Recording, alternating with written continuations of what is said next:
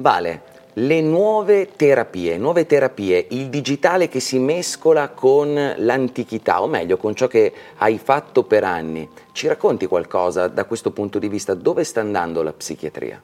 Beh, ogni tanto siamo accusati noi psichiatri di non seguire le innovazioni e di affidarci comunque ancora a metodi terapeutici del passato. In realtà non è così, il digitale sta invadendo ampiamente la diagnosi e la terapia in psichiatria ed è chiaro che sono cambiamenti che al momento non sono ancora presenti nella clinica quotidiana, però molto presto lo saranno.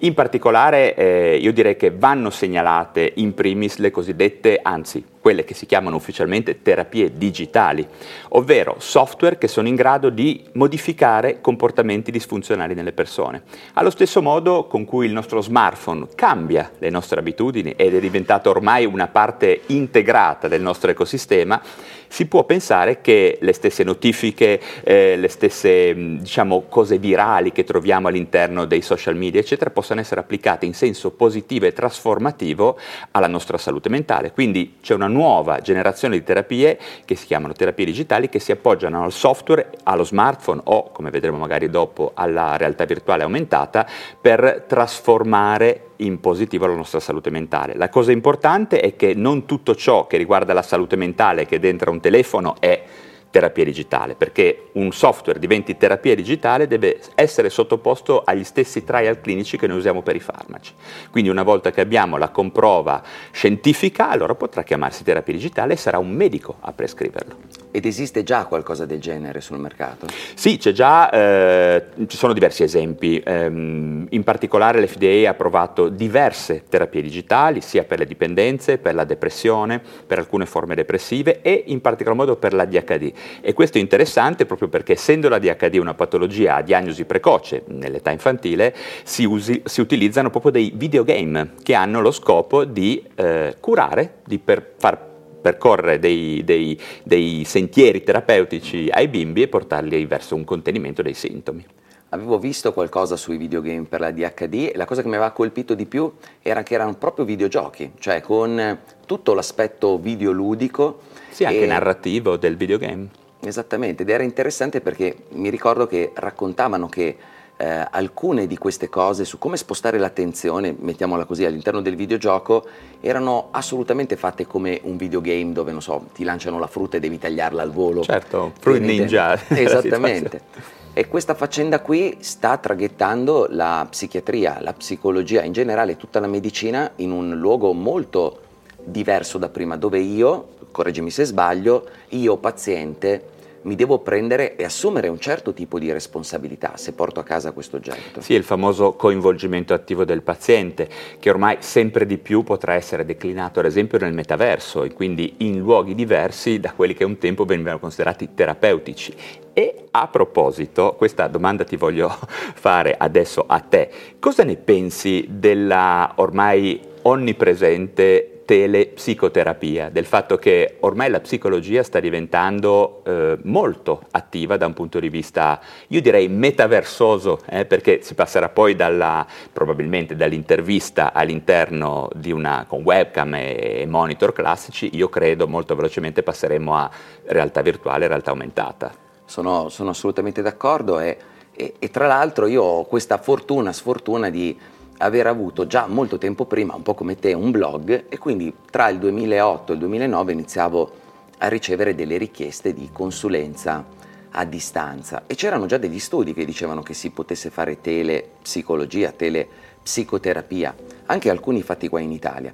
E quindi io iniziai a farli e mi sorpresi molto perché utilizzavo e utilizzo ancora un po' l'ipnosi che potessi fare l'ipnosi attraverso Skype, tra virgolette. Wow, questo non lo sapevo. Cioè tu hai già fatto questi test in quel periodo, è già strano, ma addirittura con l'ipnosi? Addirittura questo con mi interessa, quindi ha la stessa un'efficacia paragonabile? Molto simile, un'efficacia molto simile, soprattutto se il paziente è già stato da te nello studio. Ok, quindi è una sorta di priming nel mondo reale, poi puoi continuarlo nella, nel mondo virtuale. Esattamente, poi tra l'altro facendo un po' di, diciamo così, tirocinio a giovani ragazzi, guardando i loro, eh, i loro interventi online, noto che sono molto più sereni perché non avendo di fronte la persona riescono a gestire meglio quelle emozioni che conosciamo bene che non sono semplici da, da gestire quando no, è vero, fronte. questa è un'altra cosa di cui ho letto anch'io. Ma adesso per il rilancio e alzo l'asticella.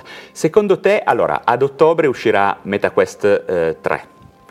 Eh, a gennaio uscirà Vision Pro di Apple, quindi due bombe da un punto di vista di eh, diciamo, grossa adozione di, di queste tecnologie. Secondo te avremo questo spostamento, quindi dalla telepsicoterapia passeremo alla psicoterapia veramente nel metaverso, in realtà immersive? Secondo te sarà veloce? Ci sarà? Non ci sarà? Non lo so quanto, se ci sarà un adattamento del genere, un'adozione meglio, un'adozione del genere, ma credo che l'effetto che si ha dopo un po' di tempo che si parla con una persona eh, sia eh, del tutto simile a quello che si ha un, nel, nella realtà. All'inizio, quando mi veniva detto ma è impossibile fare, non so, eh, terapia su Skype si vedeva male, era tutto in ritardo, eccetera. Invece gli effetti c'erano, gli effetti c'erano ed erano concreti, ci sono ancora e tra l'altro sono comprovati da, da molte ricerche.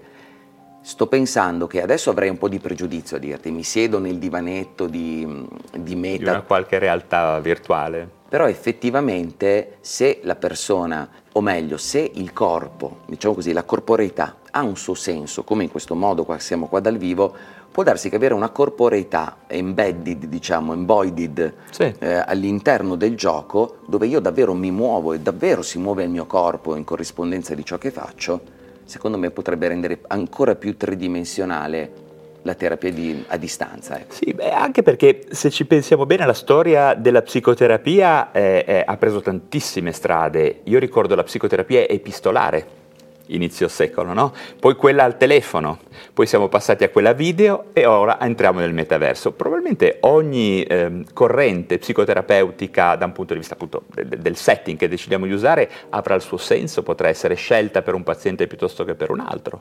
Sicuramente, però mi è fatto venire in mente che Freud ha trattato la maggior parte dei suoi pazienti via, eh certo, via lettera. Scrivendosi. Eh. Il caso del piccolo Hans. Eh. Esatto.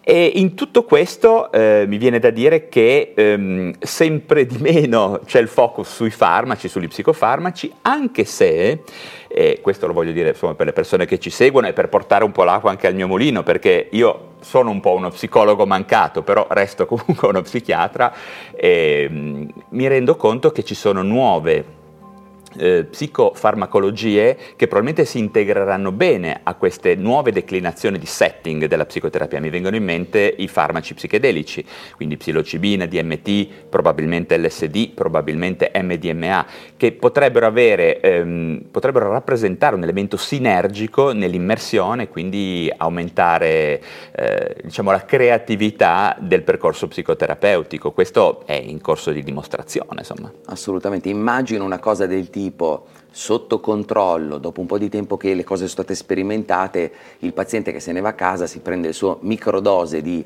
LSD, si siede sul divano, attiva l'applicazione, l'applicazione lo guida mm-hmm. a mhm. fare quello che deve fare, una specie di sciamano digitale. Shaman bot. Un shaman bot e poi magari un pulsante di aiuto, un pulsante che in caso inizio a vedere i draghi che mi inseguono e mi prendo male, c'è il sì, lo sciamano che ti, che ti, mette in ordine. Insomma, diciamo che alla fine della storia Neuromancer di William Gibson è più vicino di quanto ci stiamo aspettando. Effettivamente è vero, effettivamente è vero. E queste cose qui fanno una roba incredibile, no? un po' come se ripristinino gli, la mitologia antica, no? Prima mito- usavamo la mitologia per spiegare i nostri sentimenti, come ci sentivamo, eccetera. Adesso usiamo una mitologia virtuale che ricostruiamo all'interno di ambienti virtuali che all'inizio erano solo per giocare, per divertimento, probabilmente come è stato anche per un periodo anche nella mitologia, e poi adesso vengono utilizzate anche per cose utili. Io direi che per concludere il messaggio è non dite che in campo di salute mentale non ci sono innovazioni perché il futuro è veramente roseo. Assolutamente, il futuro è davvero tra, tra un metro, tra, un, tra pochissimo. Ciao, se ti interessa avere maggiore calma, concentrazione e motivazione vogliamo invitarti a partecipare a Mind Fitness, il nostro mini corso gratuito di 5 giorni. In Mind Fitness lavoreremo assieme sulle 5 aree del benessere mentale e della performance, stress, pensieri, emozioni, focus e motivazione. Per partecipare gratuitamente a Mind Fitness ti basta cliccare il link e ci vediamo all'interno del mini corso.